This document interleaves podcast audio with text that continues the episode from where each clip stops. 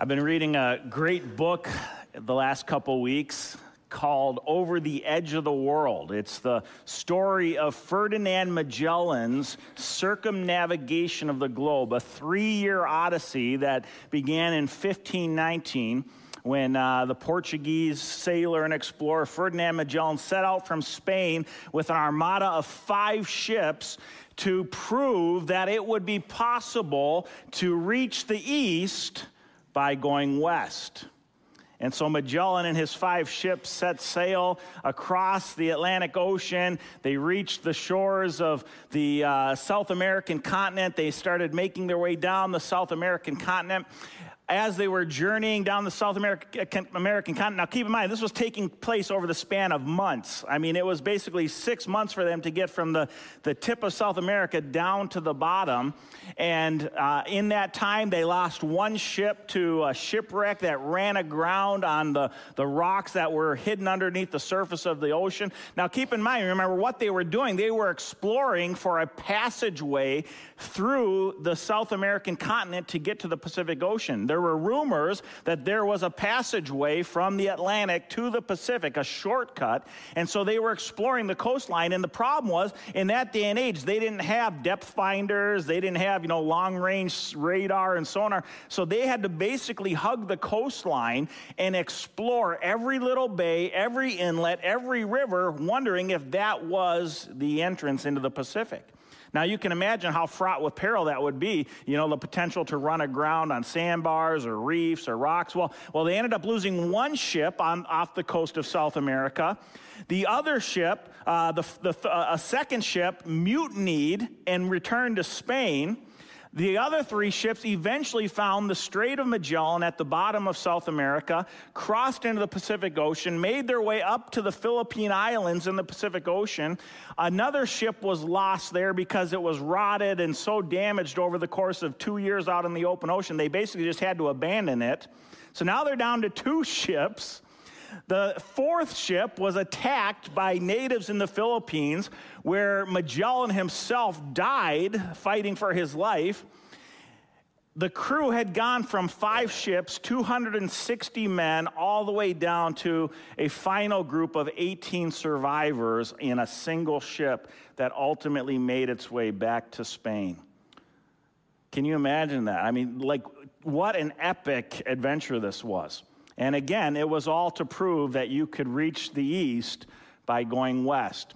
260 men down to 18 that finally uh, finished the voyage, three years later, making it back to Spain.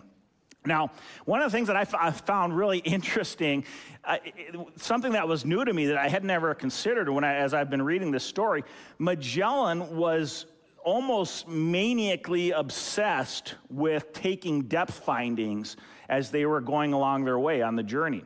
In fact, that was one of the reasons why the journey was so slow because they were stopping regularly, taking soundings where they would lower a sounding line down into the floor of the ocean to figure out how deep they were because their biggest concern, I mean, think about all the things you'd have to be concerned about on a three year journey across the ocean, right? You'd, where are we going to get food? Is it safe? You know, but, but their biggest concern wasn't storms or hurricanes or natives on the, on the mainlands. No, their biggest concern was running running aground.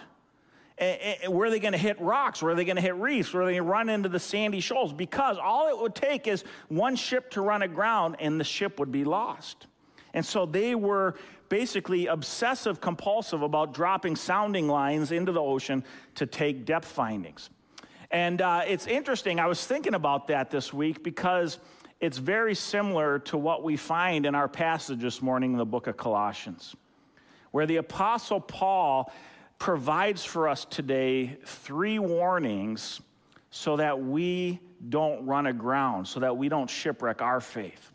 The Apostle Paul takes soundings, if you will, of three dangers that we can face as Christians. Now, if you were with us last week, you remember in chapter 2, verses uh, 6 through 15, we talked about last week how you can have a thriving faith. And, and if you remember from last week, Paul has basically charted a course for us for smooth sailing into the oceans of a thriving faith with Jesus Christ. We talked about last week how it's all about Jesus. And Paul says, keep your focus on Jesus and find your identity in Jesus, and you're going to experience life uh, in a faith that thrives, smooth sailing with Jesus Christ.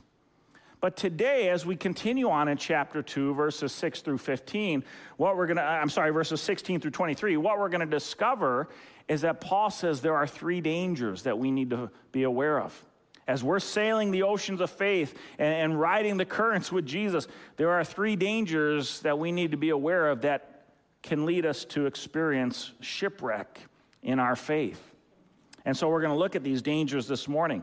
They're found in Colossians 2 16 through 23. Let me read this passage for us, and then we're going to talk about the three dangers that we see Paul outline here this morning.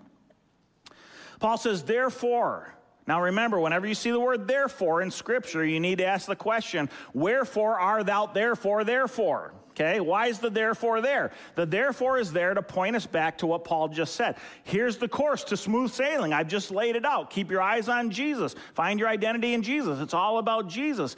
Therefore, let no one pass judgment on you in questions of food and drink, or with regard to a festival, or a new moon, or a Sabbath.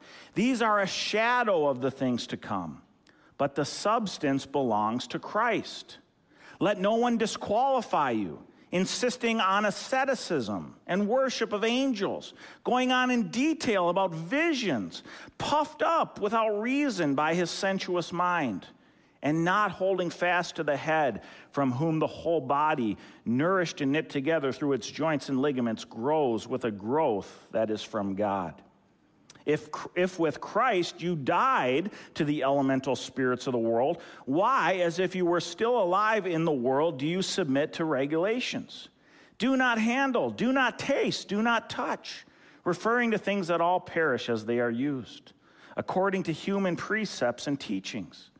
These have indeed an appearance of wisdom in promoting self made religion and asceticism and severity to the body, but they are of no value in stopping the indulgence of the flesh.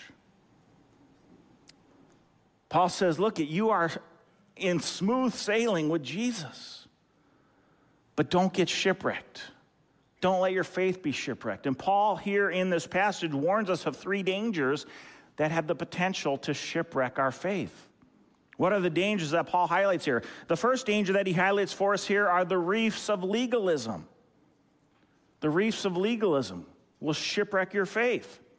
What is legalism? It's one of the oldest threats to a thriving faith in Jesus Christ. Legalism is the idea that our security with God doesn't fully rest on the finished work of Jesus Christ, his death on the cross, his resurrection from the grave, but that our security with God also depends on our obedience to God's laws in the Old Testament or our compliance with man made rules of behavior. That's what legalism is. That it's Jesus plus the Old Testament laws or, or following certain man made rules of behavior in order to prove your devotion and your worthiness to God. My, my earliest memory and experience with legalism came when I was in junior high. And uh, my family t- took a road trip out to the West Coast where my dad was doing some teaching. He was a Christian apologist and speaker, and we were uh, traveling west. He was going to be speaking at some churches there. I had cousins who lived in the San Diego area. And uh, we hadn't seen these cousins in a while. And so we were going to go and stay with our cousins for the week. And, and it was very interesting because as soon as we got to our cousin's house, it quickly became apparent that their kind of Christianity was very different from the Christianity that my family practiced. And, and, and what I later discovered is that they had become a part of a very fundamentalist uh, Baptist church where their salvation, their faith, wasn't simply about putting their trust in what Jesus did for us on the cross, but it was Jesus plus keeping a whole series of man made rules that proved you were in good standing with God. So, for example, their family didn't have a television because TVs were worldly. They, they weren't allowed to see movies. So, so like we talked about, you know, hey, let's go down and rent a movie. And no, no we don't watch movies. Uh, their, their, their youth group, every Saturday morning, all the kids in their church youth group had to go door to door witnessing. And it wasn't an option. It was just an expectation that if you're a part of our church, you're going to go door to door throughout the community witnessing.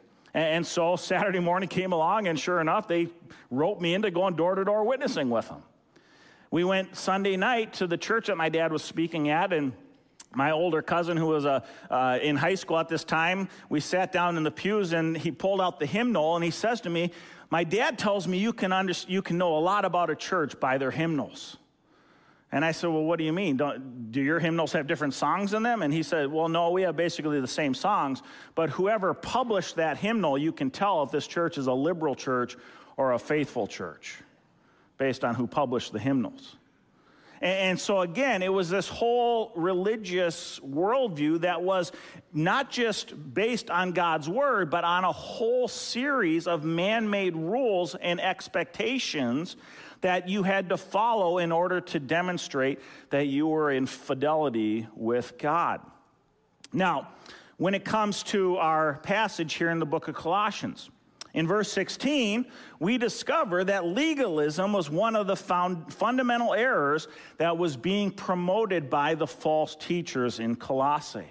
Listen to how Paul starts out in verse 16. Therefore, let no one pass judgment on you, excuse me, in questions of food and drink, or with regard to a festival, or a new moon, or a Sabbath now, while Paul doesn't go into specifics for us here, we can discern from this opening admonition that the false teachers in Colossae were promoting a Jesus plus kind of Christianity. And specifically, it was a form of Christianity that said Jesus alone wasn't sufficient for a right relationship with God. In addition to Jesus, you also needed to conform to various requirements of the Old Testament law you had to keep the prescribed Jewish festivals, and you had to honor the Jewish Sabbath. In other words, you had to worship and refrain from work on Saturdays. And this is the requirements that these false teachers in Colossae were telling the, Jew, the, the Christians there in Colossae that they had to follow in order to be right with God. Now, the problem with this is that these false teachers were passing judgment on the believers there over issues that no longer had relevance for followers of Jesus Christ. See, friends, the Old Testament law was originally given to God's people as a means of setting them apart from the pagan nations around them. And when you study the Old Testament laws, there were basically three broad categories. There were civil laws which governed the day to day lifestyle of the Israelites, uh, practices like what foods they can eat and, you know, the types of clothing they would wear and the fibers they would use, even, I mean, how they would sow their fields and plow their field. I mean, all kinds of rules that govern day to day life. There were then ceremonial laws which governed their religious practices. Those were laws having to do with the priests and the, the temple and the sacrifices. And then there were moral laws which pertain to how we live morally, righteously in the eyes of a holy God. Now, here's the thing other than the moral laws, which were all reaffirmed by Jesus and found throughout the New Testament, the rest of the Old Testament law reached its expiration date with the arrival of Jesus Christ. So the civil laws and the ceremonial laws no longer hold sway over followers of Jesus. But you see, the mistake of the false teachers in Colossae was thinking and promoting the idea that these aspects of the Old Testament law were intended to be permanent. And so they continued to apply the law as a mark of true faithfulness to God. But, friends, that was never God's intention for the Old Testament law. The law was simply meant to be a temporary expression of devotion to God and point us to his ultimate plan of salvation through his Son, Jesus Christ. This is what Paul is getting at in verse 17. If you have your Bibles open, after Paul tells them, don't let them pass judgment over these things, in verse 17, Paul says, These things are a shadow of the things to come, but the substance belongs to Christ.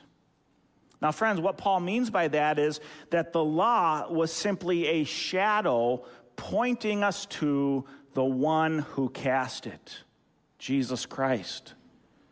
In fact, listen to what Jesus himself said about this matter. Matthew chapter 5, verse 17. Jesus says, Do not think that I have come to abolish the law or the prophets. I've not come to abolish them, but to fulfill them.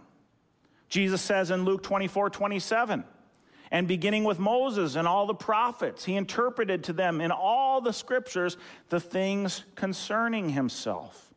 You look to John 5, 39. Jesus says to the Pharisees, You search the scriptures because you think that in them you have eternal life, and it is they that bear witness about me. See, what Jesus is saying in all of these passages is that the Old Testament laws were simply shadows that were being cast by Him. They were shadows pointing God's people to Him. We, we could go through the whole list of all the various laws. They were all intended to point us to Jesus. All the laws, all the festivals, all the Sabbath, right? Right? T- take Passover, for example the feast of Passover, the Passover festival. What was Passover all about? Passover was a festival that the Jews practiced to remember God's faithfulness in delivering them from slavery in Egypt. And if you remember the story in the book of Exodus, God told Moses, I'm going to bring judgment against Pharaoh and all the people of Egypt. I'm going to have the, the angel of death is going to pass through Egypt and, and kill all of the firstborn sons of the Egyptians. But Moses, here's what you and, and my people do you'd find a spotless, perfect lamb.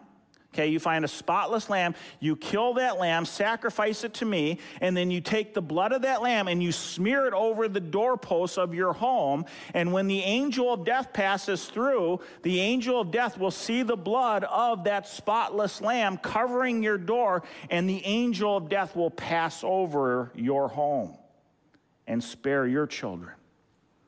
And that's what Passover was all about. God kept his promise. He passed over the houses of the Israelites. Pharaoh then relented, let the Israelites go, and that was the beginning of their journey into the wilderness and ultimately moving into the promised land.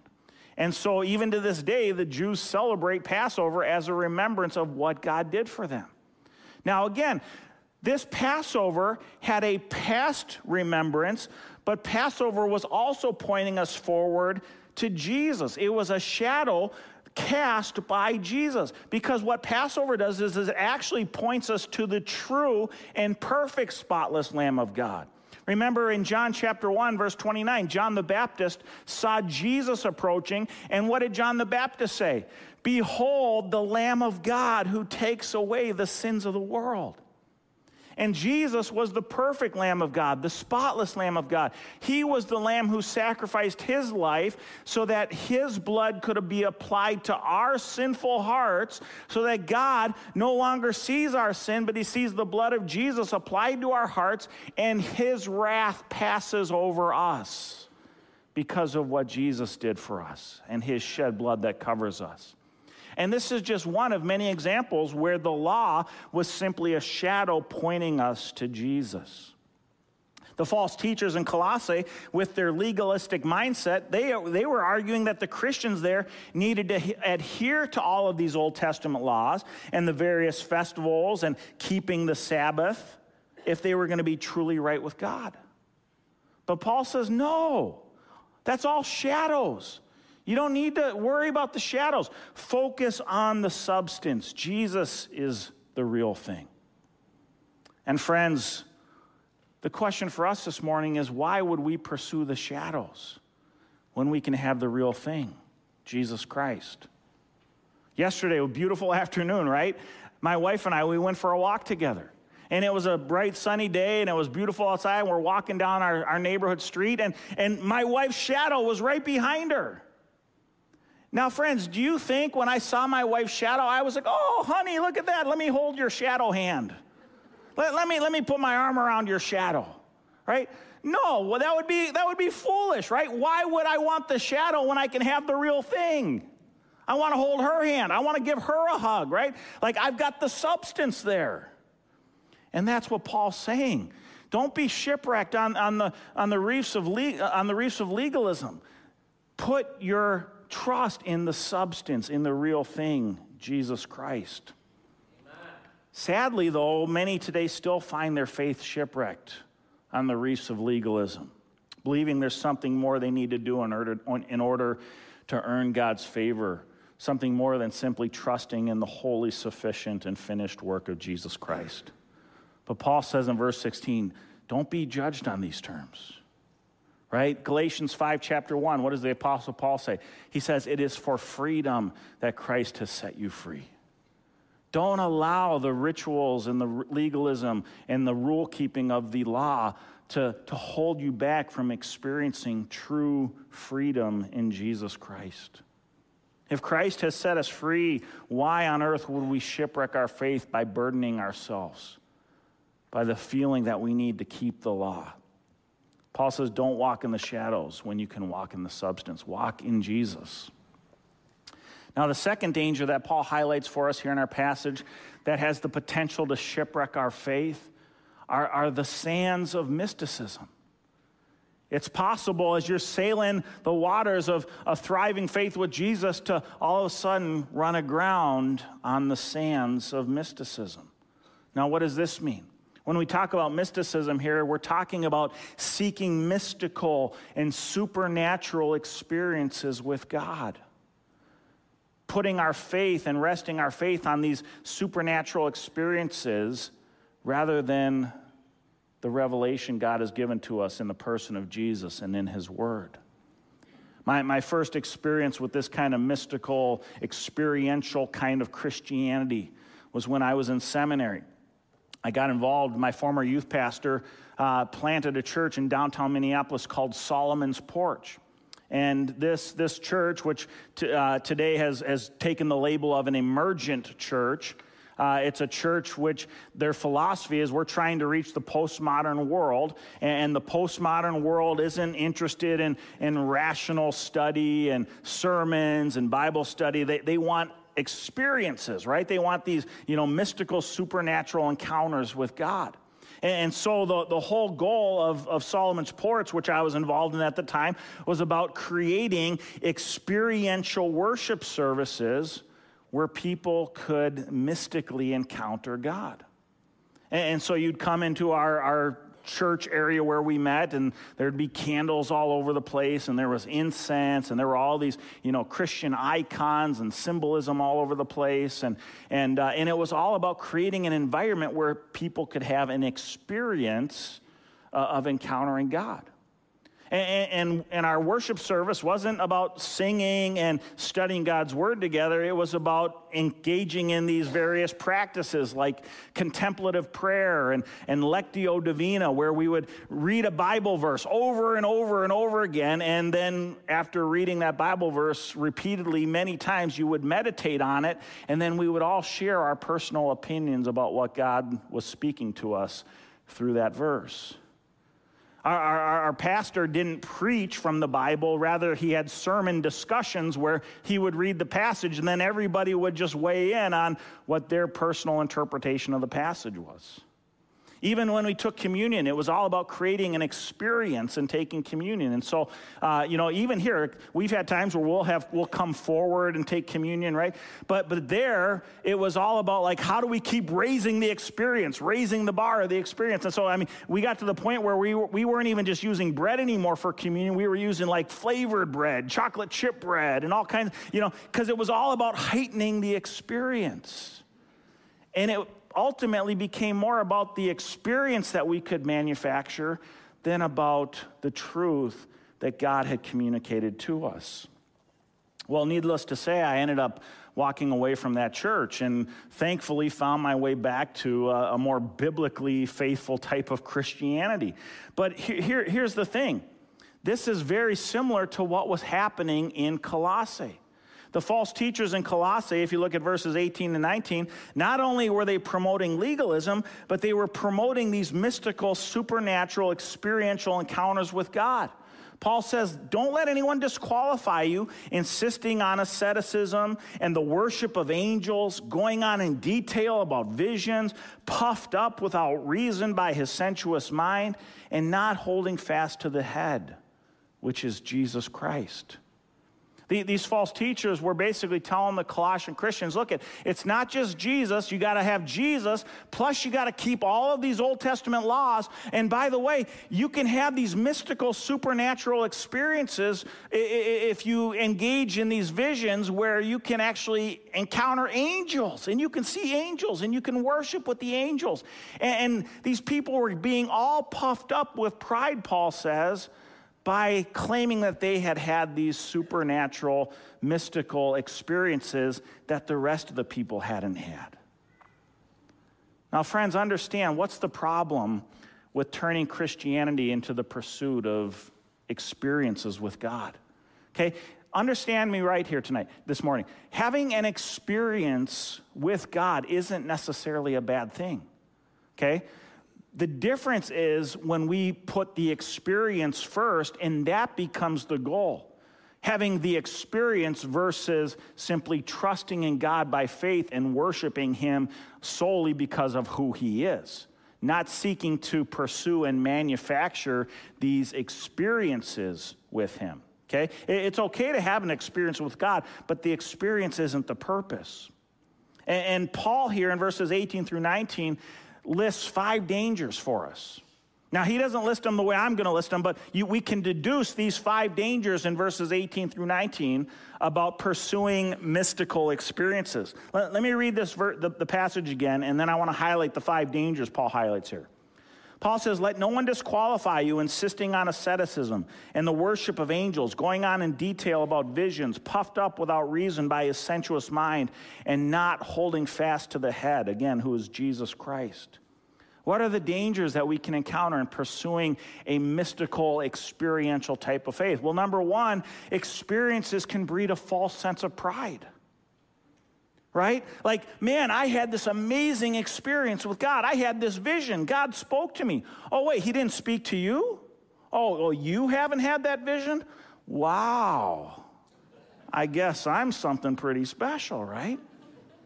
So, experiences can breed a false sense of pride. Number two, experiences are subjective. And because they're subjective, they're prone to error and deception, right?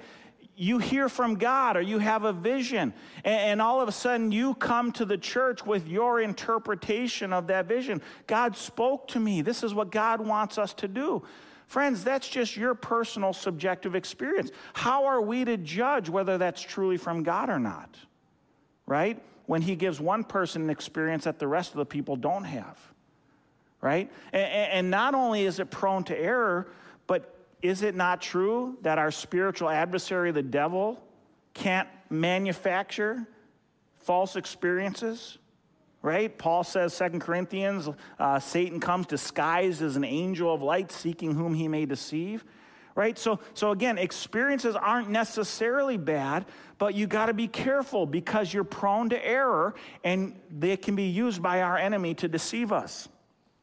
Number three, experiences can feed our worldly desires. All right? Experiences are a lot like the Halloween candy your kids are to get next week, right? They'll give you a quick rush, but they won't sustain, right? I mean, you'll get a quick little sugar high, but they're not to fill you up. And that's the problem. If you put experiences as the goal of your faith, you're always to be seeking more and better and greater experiences. Number four, experiences can take our focus off of Christ. Again, the whole point becomes more about pursuing the experience than trusting wholly in Jesus, the one who is the head, Paul describes here. And then, fifthly, experiences don't sustain corporate growth because, again, they're, they're individual, they're subjective.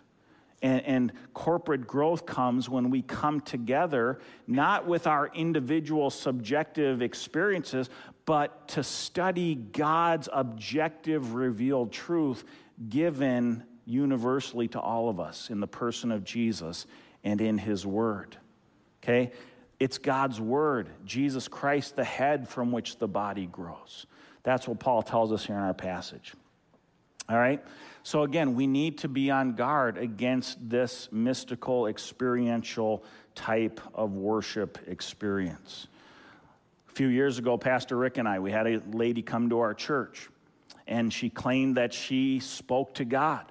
She claimed that God was giving her revelations. And she had this, she had notebooks, stacks of notebooks where she had been recording the, the visions and revelations God had been giving to her. And, and she came to us and she said, Look at God has a word for your church, and, and I'm his medium to, to share his truth with your church. Well, we started reading what she claimed were her revelations from God, and her revelations, her so called revelations from God, had nothing to do with God's word.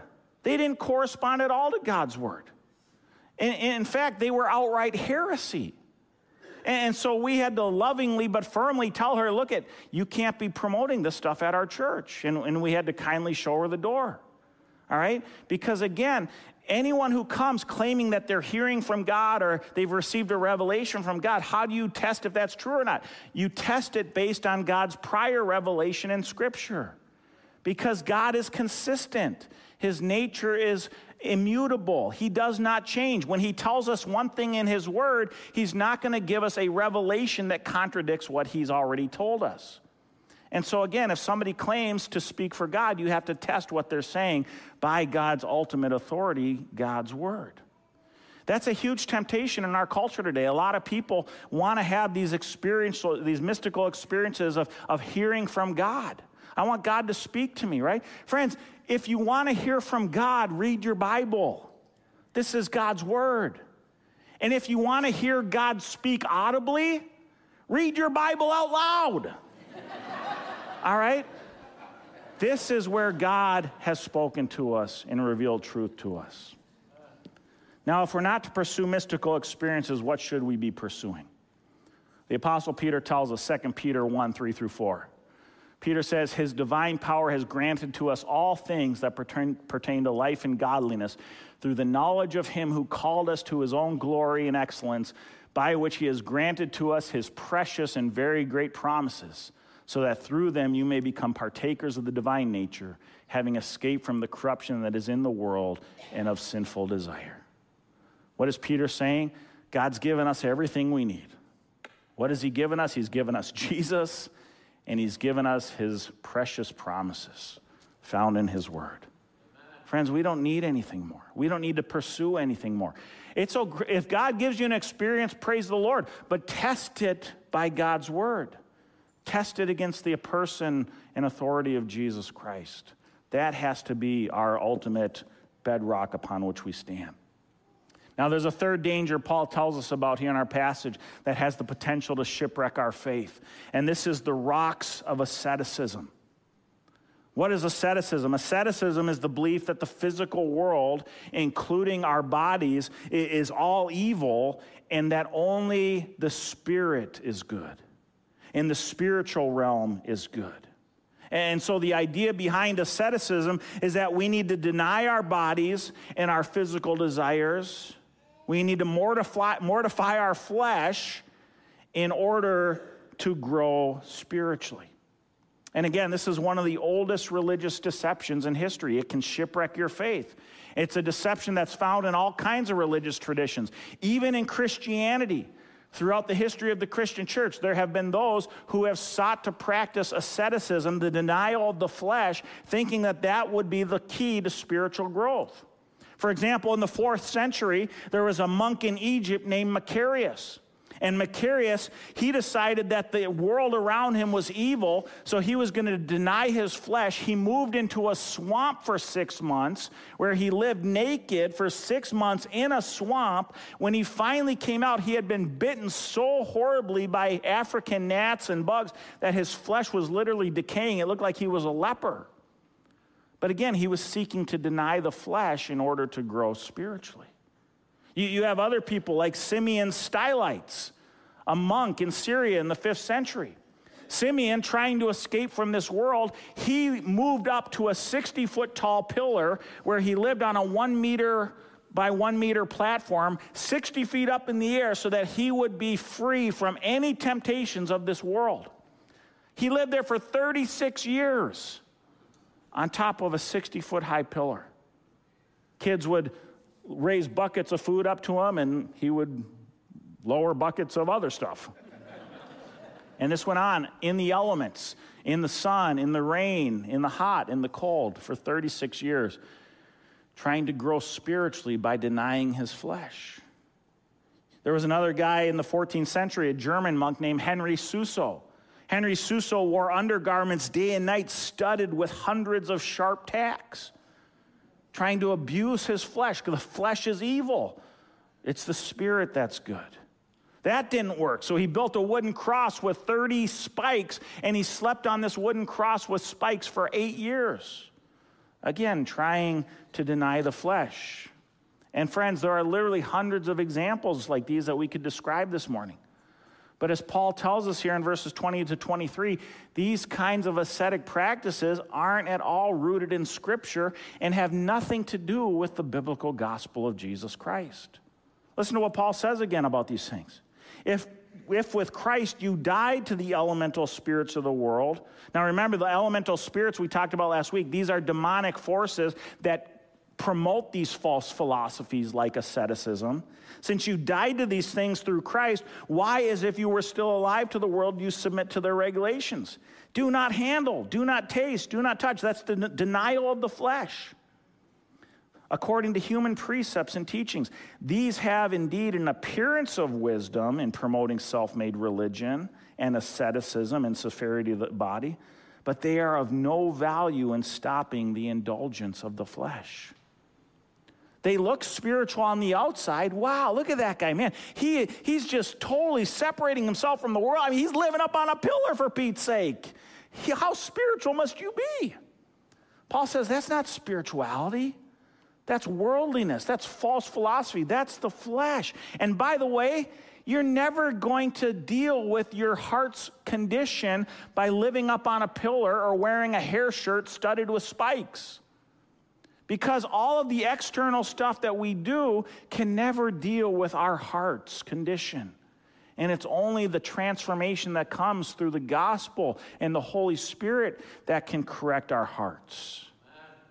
The great reformer Martin Luther, he once said this It is certain that man must utterly despair of his own ability before he is prepared to receive the grace of Christ. Friends, religious activity can't save us. And if religious activity can't save us, in fact, if it will shipwreck your faith, where do we put our hope? Paul tells us in Romans chapter 8, verses 1 through 4. Paul says, there, there is therefore now no condemnation for those who are in Christ Jesus. For the law of the Spirit of life has set you free in Christ Jesus from the law of sin and death. For God has done what the law, weakened by the flesh, could not do by sending his own Son in the likeness of sinful flesh and for sin. He condemned sin in the flesh on the cross in order that the righteous requirement of the law might be fulfilled in us, who walk not according to the flesh, but according to the Spirit. Amen. Friends, how do we have a right relationship with God? It's not through legalism. It's not through seeking mystical experiences. It's not through denying our flesh. It's by putting our trust wholly in what Jesus Christ did for us. And it's only Jesus that can ultimately transform our hearts. You create all the rules you want. You know what you're going to discover? The more rules you create, the more rules you break. Because a sinful heart can never be transformed by keeping rules or external stuff. It's only Jesus who can transform our hearts. And so we need to put our hope solely in Jesus Christ. That's where life is found. That's where victory is found. That's where peace with God is truly found. In a moment, John's going to come up and lead us in a final song. I want to invite you to stand with me and let's pray. And first and foremost, thank Jesus for what he's done for us in freeing us from all of these various dangers of the flesh that can shipwreck our faith. Let's give thanks for his amazing grace and let's recommit to living our lives focused solely on him and the good news of the gospel. Let's pray together. Heavenly Father, we are so thankful that you've given us your word to lead us and to guide us.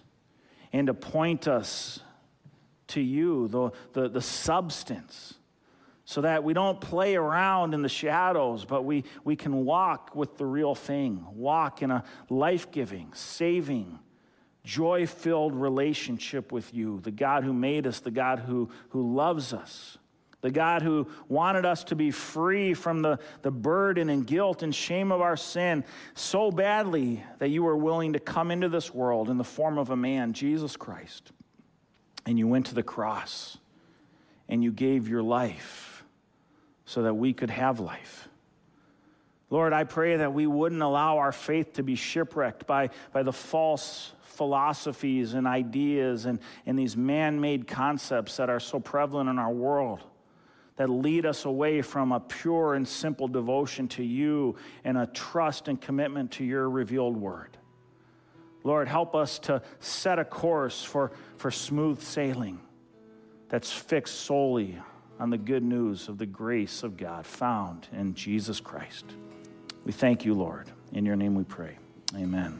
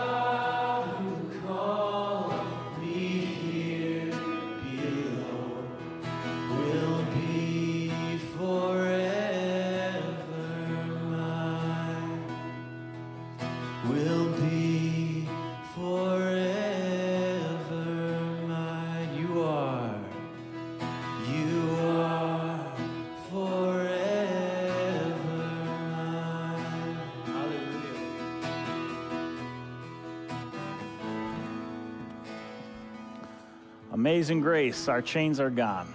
What a blessing that is. Friends, don't allow your faith to be shipwrecked on the reefs of legalism, the sands of mysticism, the rocks of asceticism. Keep your eyes wholly on the good news of the gospel of Jesus. Let me leave you with this benediction from 2 Peter chapter 3 verse 18. And now grow in the grace and knowledge of our Lord and Savior Jesus Christ. To him be the glory both now and to the day of eternity. And all God's people said, Amen. God bless you and have a great week. Hey, friends, thanks for joining us online today. If you have further questions, are in need of prayer, or would like to give financially to the ministries of Lakes Free Church, I encourage you to visit our website, lakesfree.org. There you'll also find information regarding our upcoming events. You can access all of our past sermon series, along with a host of other valuable resources. If you're in the area, we'd love to have you join us in person for one of our Sunday services or other events. We'd love to meet you. Thanks again for joining us, and may God bless you.